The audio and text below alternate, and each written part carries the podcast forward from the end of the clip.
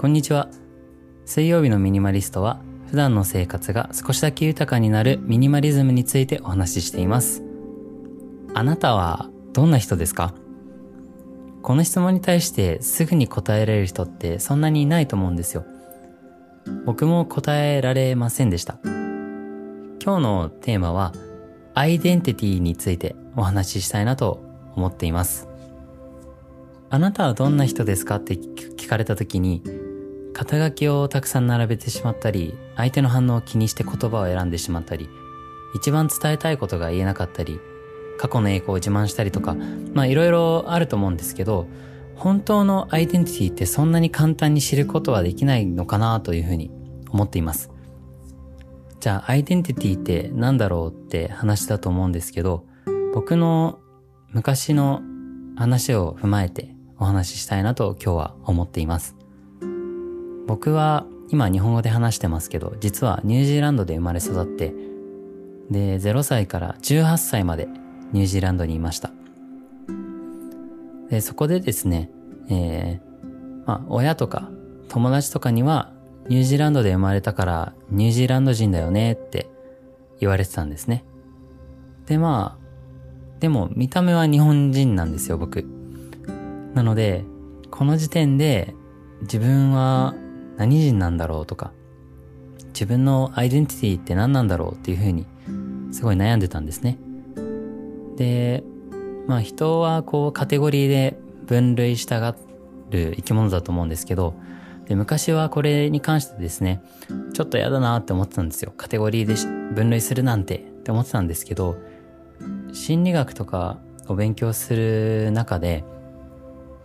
こう人って分類しないとやっぱりストレスが多いんですね。分類しなかったら、たくさんの情報収集をしないとその人がどういう人かわからないので、カテゴリーにしてしまった方がわかりやすいんですね。リンゴを食べたことがない人に対して、この食べ物を食べてみなよっていきなり言ったら、リンゴを差し出された人はちょっとびっくりすると思うんですよ。この食べ物は何なんだろうっていう。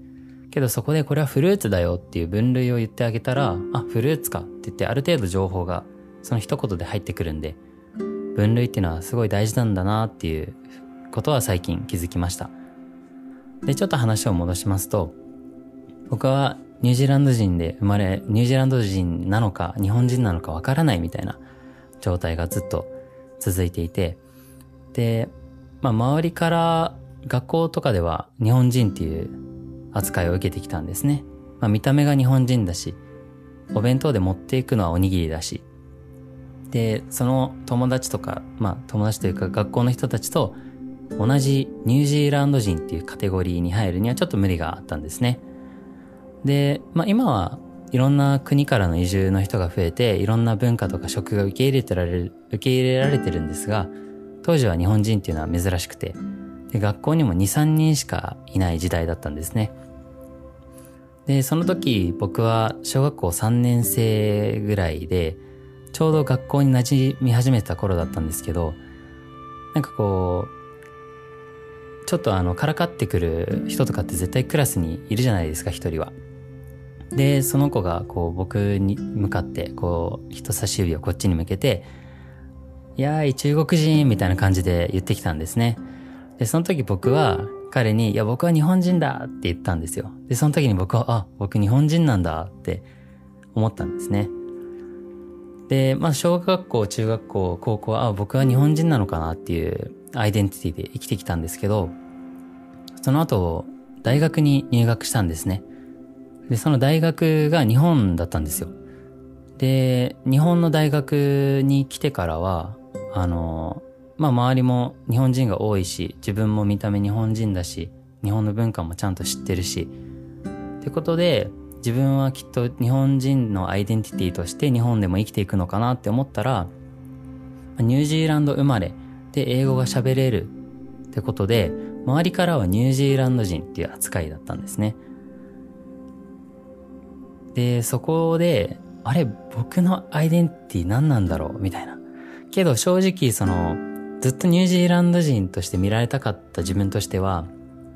結構心地よかったんですね。日本来てニュージーランド人って言われるのが。で、まあ自己紹介でもこう、ニュージーランドで生まれましたっていうのは本当に定番になってて、もうなんかスタップ細胞ありますぐらいの力強さで強調してましたね。僕はニュージーランドで生まれましたみたいな。で、まあ本当にこう、ドヤーって感じで、あの、なってたんですけど、まあ今思うとかなりダサいですけどね。なんかバット持った野球少年みたいにそれ、それをめちゃめちゃ振り回すみたいな感じで。で、まあやっぱりそこで、なんかちょっと嫌だな、みたいな。自分が嫌だな、みたいなのがあったんで、で、でも、それ以外の肩書きもなかったし、それしか、なんかまあ悔しかったですけど、それを振り回すしかなかったですね、その時は。で、まあ、こう自分は結局、じゃあ日本人なのかニュージーランド人なのか、みたいな、わからない状態がすごい続いてたんですよ。きっと皆さんも何かしらそういうのがあるんじゃないですかね。昔はこう言われてたけど、年齢によってそれが言えなくなってきたりとか、昔はすごいって言われたものが今ではそうではないことに変わってきてちょっと言いにくいとか、自分はこう思ってたけど、あなたこうだよねって逆のことを言われてしまったりとか、ってなった時に、あの、結局自分のアイデンティティって何なんだろうみたいな状態が起きるんですよね。で、多くの人は結果、肩書きとか、まあ、アイデンティティ、あなたはどういう人ですかって言われたら、職業とかで答える人が多いんじゃないですかね。まあ、昔は、あの、まあ、正直、職業、その職業で自分のアイデンティティを収めるのってもったいないんじゃないのみたいな感じでずっと思ってたんですけど、やっぱり職業ってすごい伝わりやすくて、こういう性格なのかなとか、こういうことをやってるんだなとか、いろんな情報を職業一つで伝えられるんで、すごい便利だなっていうふうに思ってます。ただ、それ以外にもやっぱり伝えなきゃいけない情報ってたくさんあると思うんで、時と場合によって自分のどの部分を出すかっていうのがすごくアイデンティティの面では大事になってくるのかなというふうに思っています。特にこう、人に合わせられるタイプの人はいろんな相手に合わせた伝え方ができる人が多いと思うので、あの、結構困っちゃうと思うんですよね、逆に。だから何か一つ強いアイデンティティが欲しいっていう人がいると思うんですけど、その場合は何か一つだけ自分のアイデンティティはこれだっていうのを決めておいて、時と場合によって相手に合わせて、えー、伝える情報を変えるみたいのがいいのかなっていうふうに思っています。えー、ただですね、僕が思うそのアイデンティティとは何かっていう話にはなるんですけど、結局、アイデンティティっていうのは、さっきから アイデンティティめちゃめちゃ噛みますね。すいません。えー、アイデンティティが 何かっていうと、結局は、あなたが過ごした時間、場所、経験、感情だと思うんですね。で、つまり、過ごしたっていうことは、過去に積み上げてきたものがアイデンティティになりますと。で、まあ今過ごしている時間も過去になっていくことを踏まえると、これから過ごす時間でアイデンティティは好きなように作れるっていうことなんですね。例えば将来の夢はオリンピックに出ることですと掲げている少年のアイデンティティは今までオリンピックに向かって努力を積み重ねてきている時間、場所、経験、感情がある少年っていうことです。で、僕という人間のアイデンティティはニュージーランドで日本人として生まれて様々な国での孤独だったり、所属の難しさだったり、価値観の違いに悩んだ時間、場所、経験、感情がある一人の人間ということです。なので、自分の全てが今のアイデンティティになってるはずなので、自分はこういう人になりたいとか、こういうアイデンティティが欲しいとかっていう感情を大事にして、そのアイデンティティを手に入れるために今を生きるっていうのがすごく大事になってくるのかなっていうふうに思っています。なので、理想の自分を想像して、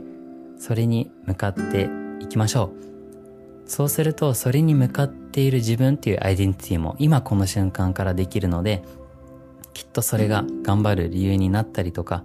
人から尊敬とか、えー、信用される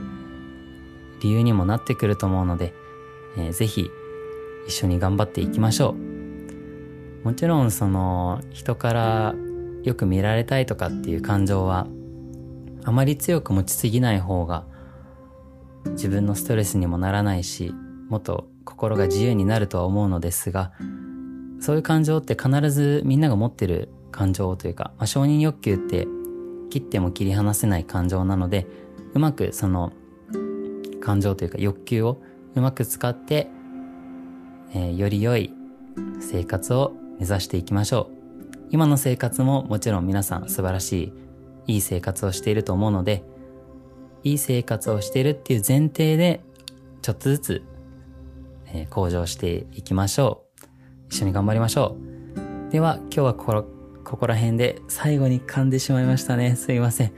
えー、今日はここら辺で終わりたいなと思います。水曜日のミニマリストは普段の生活が少しだけ豊かになるミニマリズムについてお話ししています。では、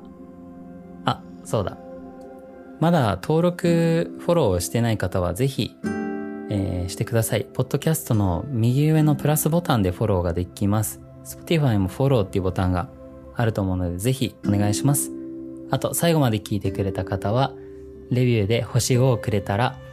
ジャンプして喜びます。お願いします。では、えー、また来週水曜日にお会いしましょう。